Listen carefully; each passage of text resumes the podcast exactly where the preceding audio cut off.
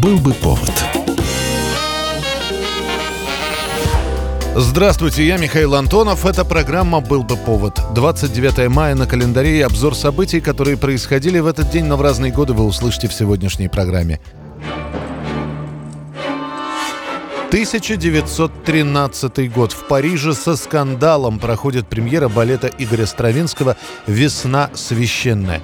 Волнение и крики доходили до пароксизма. Люди свистели, поносили артистов и композитора, кричали, смеялись. Вспоминала о том злополучном вечере балерина труппы Сергея Дягилева Ромала Пульска, будущая жена Вацлава Нижинского, который, кстати говоря, являлся главным хореографом «Весны священной». Все это проходило в рамках дягилевских сезонов во Франции. Чопорная французская публика вообще была консервативна в традиционном искусстве. В конце века они отвергли «Кармен», которую поставил Бизе. В 1904 году Джакомо Пучини плакал после того, как парижская публика освистала «Мадам Баттерфляй». В весне священной французы не поняли вообще ничего. Ни танца, ни музыки. Слишком чуждо это все звучало. И славянизм на сцене, и пронзительная музыка Игоря Стравинского. Композитор, кстати, не стал дожидаться массовой обструкции. После первых свистов он просто удалился из театра. К тому же Нижинский создал для этого спектакля авангардную хореографию, где группы танцующих двигаются в синхронных конвульсиях, словно завороженные надвигающейся вселенской катастрофой катастрофой. А за кулисами во время этого представления остался Сергей Дягилев, который пытался успокоить актеров. Те тоже были близки к истерике. Рядом стоял художник и автор либретто Николай Рерих, который после премьеры «Весны священной» скажет «Вот это настоящая победа! Пускай себе свистят и беснуются. Внутренне они уже чувствуют ценность, и свистит только условная маска. Увидите следствие». Через несколько лет «Весну священную» назовут гениальнейшим произведением Стравинского – а советская публика услышит отрывки из этого произведения лишь в 1962 году, когда Игорь Стравинский впервые после революции приедет в Советский Союз. 29 мая 1937 года. Из Парижа в Советскую Россию возвращается писатель Александр Куприн. В революцию Куприна помотала.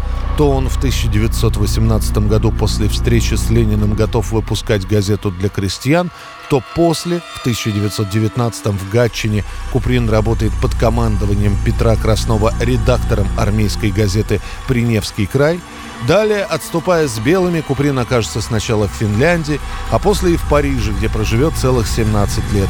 Куприн практически не пишет, болеет глазами, нуждается в деньгах. Он в письме к дочери сообщает. «Живется нам, говорю тебе откровенно, скверно. Обитаем в двух грязных комнатушках, куда ни утром, ни вечером, ни летом, ни зимой не заглядывает солнце. Ужаснее всего, что живем в кредит, то есть постоянно должны в бакалейную, молочную, мясную, булочные лавки. О зиме думаем с содроганием. Повисает новый груз – долги за уголь.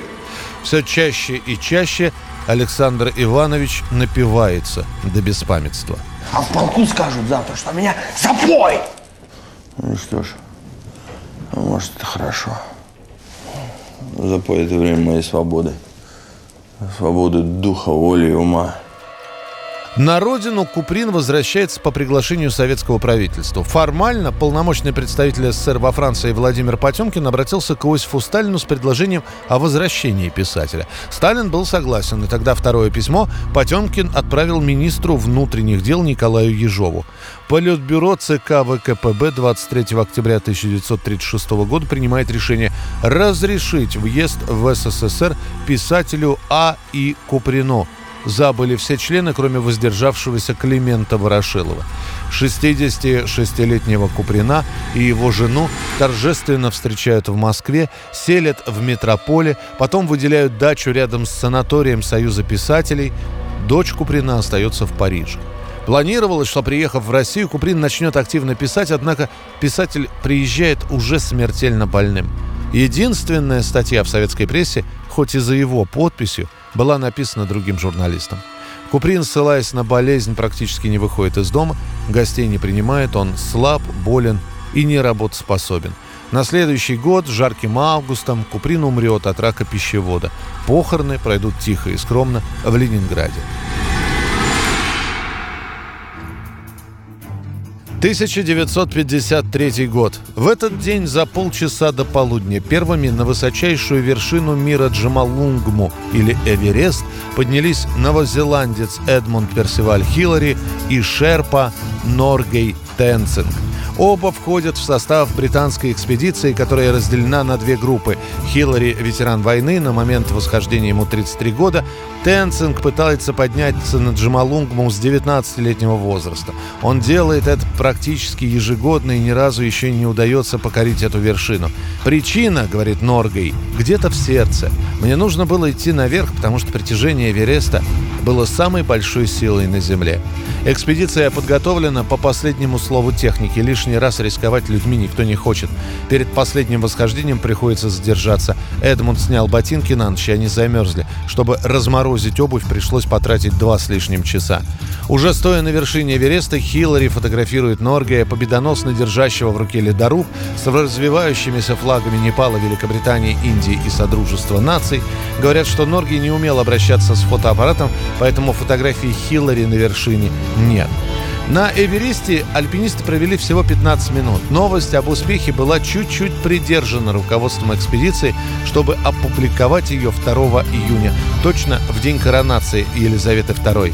Everest conquered, the New Zealander Edmund Hillary got his first mail and congratulatory telegrams from George Lowe, a fellow countryman and expedition colleague. О восхождении и о покорении высочайшей горы мира пишут все газеты.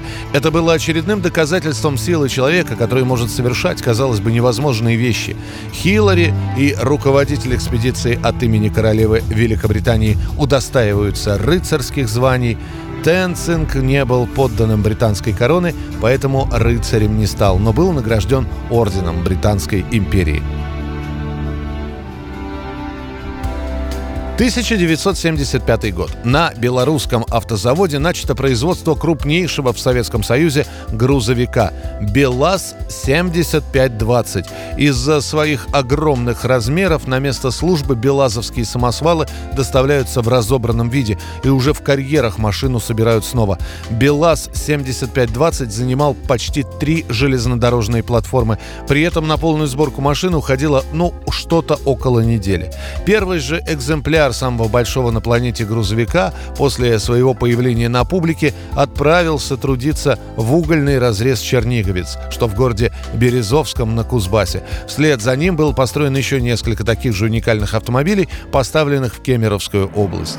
В 70-е годы когда горнодобывающей промышленности страны потребовались вот такие могучие помощники в карьерах, стал вопрос о том, Какими же двигателями оснастить отечественные самосвалы особо большой грузоподъемности?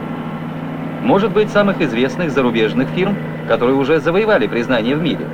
Или своей, отечественной марки? Именно с этой поры уникальный образ, отличавшегося повышенной проходимостью и надежностью белазовского гигантского грузовика, стал широко узнаваем в Советском Союзе и за его пределами.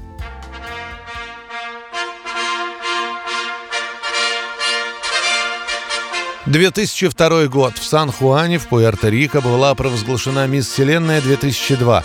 Ею оказалась россиянка Оксана Федорова. Через четыре месяца организаторы конкурса отнимут у нее титул за нарушение условий контракта.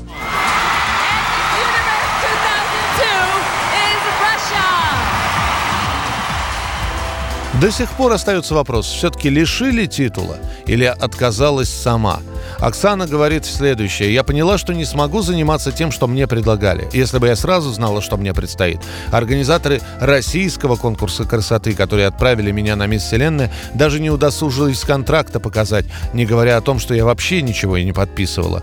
Дональд Трамп, владелец компании-организатора конкурса, объяснил передачу звания тем, что победительница обязана была участвовать в рекламных и благотворительных мероприятиях по всему миру, а Оксана практически не покидала Россию. К тому же Федорова оказалась в скандальной ситуации, когда по инициативе Трампа приняла участие в телешоу Говарда Стерна в США. Не будучи информированной о сути этой программы, Федорова вынуждена была отвечать на вопросы ведущего, которые в соответствии с форматом передачи были предельно натуралистичны и касались интимной жизни приглашенных гостей. Вы когда-нибудь э, переспали с другой женщиной? Never. Never. Not yet. Not yet. Are you considering it? Вы об этом думаете? Каждый день женщина, наверное, об этом думает. Когда-нибудь. В итоге корона мисс Вселенной была забрана у Оксаны и передана вице-мисс Жюстин Пасек из Панамы. Ну и, наконец, свой день рождения в этот день отмечает британский гитарист, певец и композитор Фрэнсис Росси. В 1967 году группа «Спектры», одним из основателей которых был Фрэнсис Росси, переименовалась в коллектив «Статус Кво». Квартет стал одним из самых коммерчески успешных в истории британской поп-музыки. 22 сингла группы входят в британскую десятку. Общий мировой тираж всех пластинок «Статус Кво» составил около 150 миллионов миллионов экземпляров.